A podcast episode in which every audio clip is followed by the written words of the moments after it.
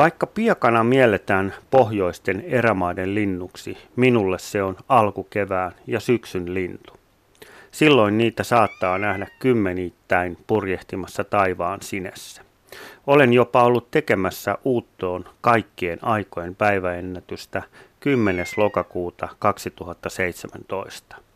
Silloin näimme peräti 131 muuttavaa piakanaa päivän aikana.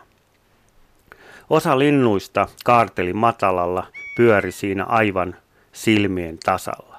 Mutta jotkut piakanat muuttivat niin korkealla, että niitä ei pystynyt näkemään kuin pienenä pisteenä kiikarilla taivaan sinessä.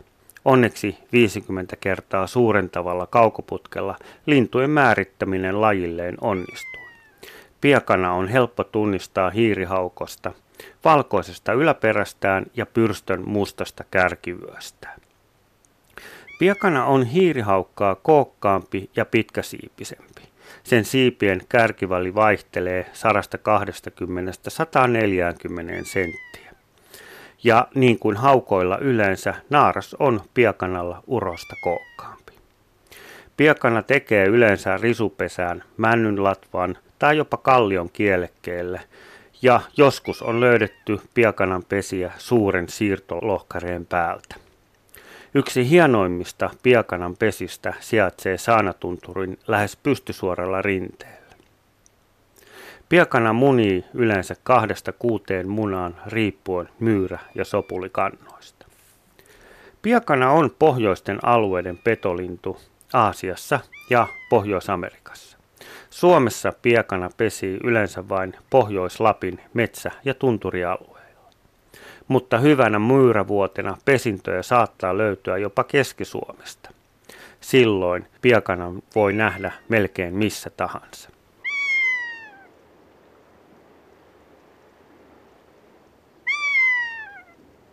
Piakanan pesinnän onnistuminen on täysin sidoksissa pikkunisäkäskantojen runsauteen. Sen ravinnosta jopa 90 prosenttia on myyriä ja sopuleita. Hyvänä myyrävuonna niitä näkee lekuttelemassa melkein kaikkialla Lapin tunturialueella, mutta myyrä vuonna vain parhaat pesimäreviirit ovat varattuja. Suomen pesimäkanta Piakanalla vaihteleekin jopa 500 ja 4000 parin välillä.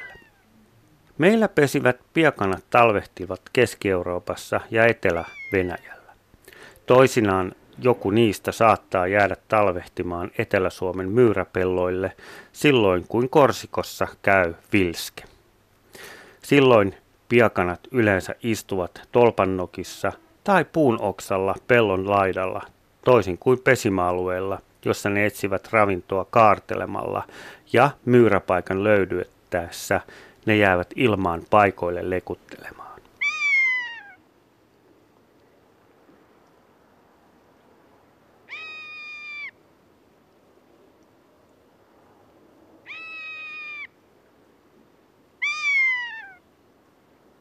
Piakanan ääni on pitkän oloinen korkea naukaisu.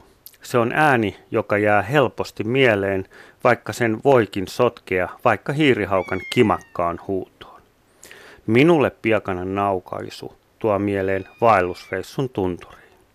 Tunturi koivikossa kävellessä katse on useimmiten suunnattu polkuun ja kimeä naukaisu pysäyttää kulkijan ihailemaan yllään kaartelevaa majesteettista piakana.